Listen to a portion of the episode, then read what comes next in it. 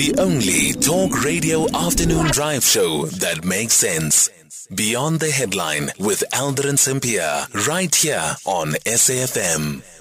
0614 You can also drop me an X at Aldrin Sampear, and our studio line is 086 2032. What do you make of the judgment that was handed down a bit earlier on um, by the ICJ? As we indicated, that we'll continue to be taking reaction um, from various stakeholders. Now, in conversation with Stanley Cohen, who's joining us um, from the United States, international human rights lawyer is it important to keep reminding you that today's it is important to keep reminding you that today's ruling did not deal with the core accusation of the case as to whether or not Israel is committing a genocide in Gaza. Instead, it focused more on the nine provisional measures sought by South Africa to end the human suffering in Gaza. So, following today's ruling, did South Africa achieve its objective? And legally speaking, how should we interpret this outcome? We now speak to Stanley Cohen. Stanley, good afternoon. Thank you so much for making time for us.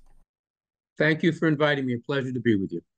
So, on the provisions that South Africa asked for, one of them was that the state of Israel should immediately suspend its military operation in and against Gaza.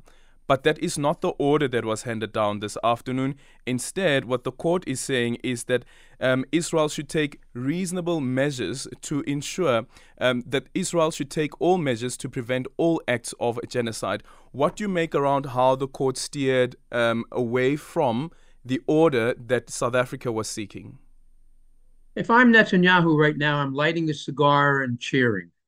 Uh, South Africa, first, let me extend my congratulations to the South African team. The legal team did a brilliant job.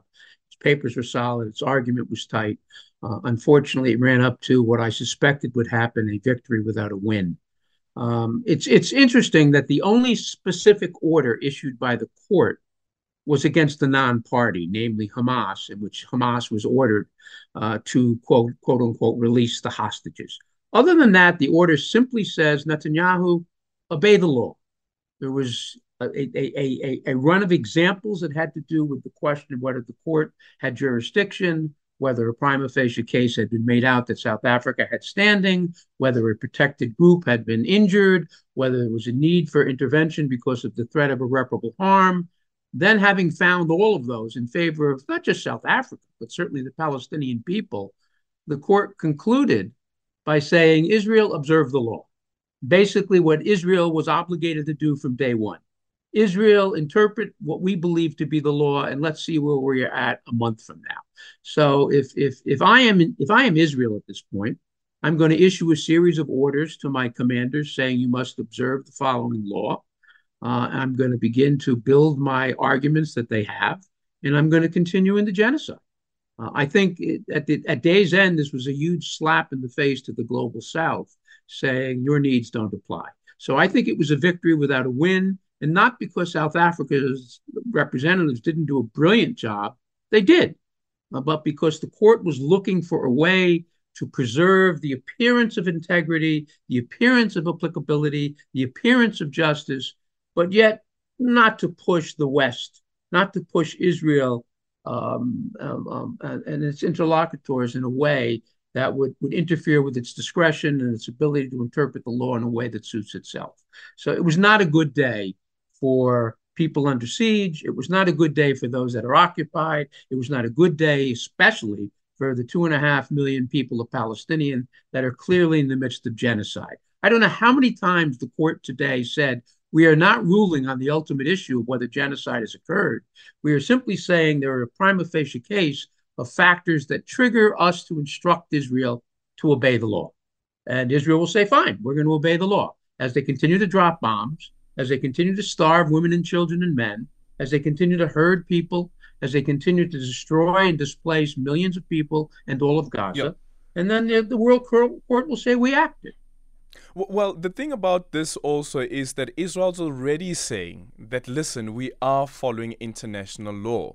Um, so the court basically telling them to quote, I guess, in the in in in in, in the interpretation of Israel, uh, would be that the court is basically saying that we must continue to follow the law as we've been saying that we've been following the law, and the test of genocide will only come at a later stage. However, though, the huge win that people do speak of is that at least the court has said that we are not going to remove this matter from our court roll as Israel has as required, and now it means that there will actually be an investigation.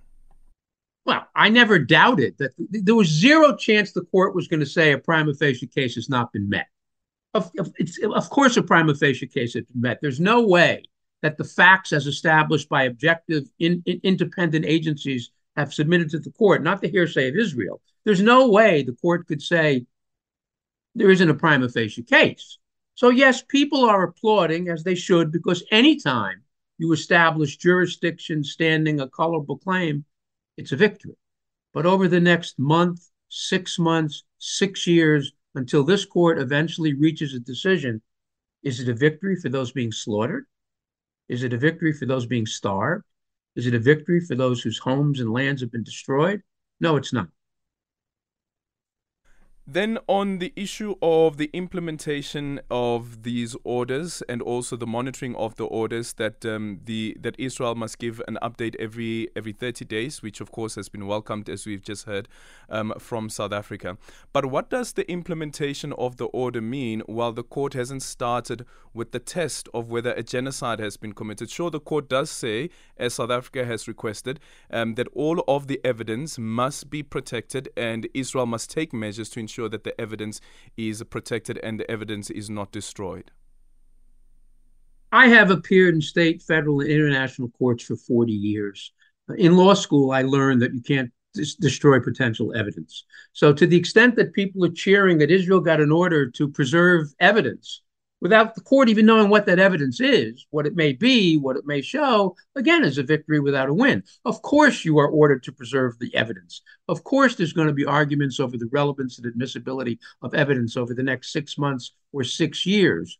But and I understand we are seeking to find some victory in, in the marrow of what I what I again say was a great day for South Africans litigators, team of lawyers but when it comes to what is the immediate impact, the effect upon people under siege, people in the throes of genocide, there is none.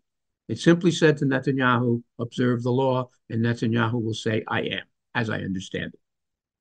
Um, just in conclusion, Stanley, um, when we speak about geopolitics, um, our minister again has called on the friends of Israel, quote unquote, um, to ensure that Israel acts on these measures that have that have been handed down um, by the ICJ. Um, how do you see the United States responding to this um, to this judgment? But also now that the judges have said that actually there is a case, because the U.S. has previously said that it, that it's meritless, but the judges are saying there's a prima facie case that has been established, and of course the investigation will go ahead.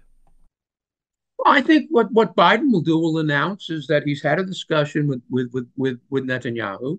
He's reminded him that they're fully in support of Israel, but they expect Israel to comply with the law. Netanyahu will say, I will comply with the law. And then Biden will go to the American people and say, I've been assured by Netanyahu they're complying with the law. I mean, the real test is let's see if someone reintroduces a demand for a ceasefire in the in the in, in the Security Council and let's see if Biden goes and vetoes it again. Um, it's he's in a position now, and the, the United Nations is in the position now to say, since there has been a finding of a prima facie case of genocide and the investigation underway, that there should be an order for a ceasefire. Let's see what Biden does then. Talk is cheap. Uh, geopolitics once again. Um, so the the the the order that you spoke about now to a non-party um, um, a non-state to this um, to, to a, non, a, non, a non-state which is Hamas which is a political party of course. Um, some see them as as terrorists. However though also that they should be handing over the um, they should be handing over the the um, the hostages.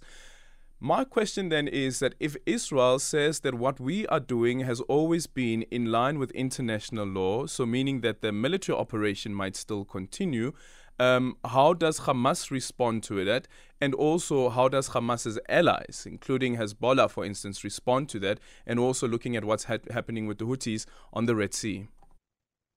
I would expect, I would suspect that Hamas will respond the same way they've responded for this for since 2015. Let's have a trial. Let's go to court. Let's go to the ICC. This court simply says release the hostages. Suppose of the 130 people that are still being held, 95 of them are soldiers, are military, are security personnel. They're captives of war. Does that not change the dynamic? If, if I'm Hamas, my position is simple. Let's have a trial with witnesses, with examination, with evidence, with findings by both sides, then reach your conclusion. But to simply say, release the hostages without knowing who's left, without knowing who they are, without knowing whether whoever's being held is in violation of international law, is again uh, a sloppy, one sided claim against a non party actor.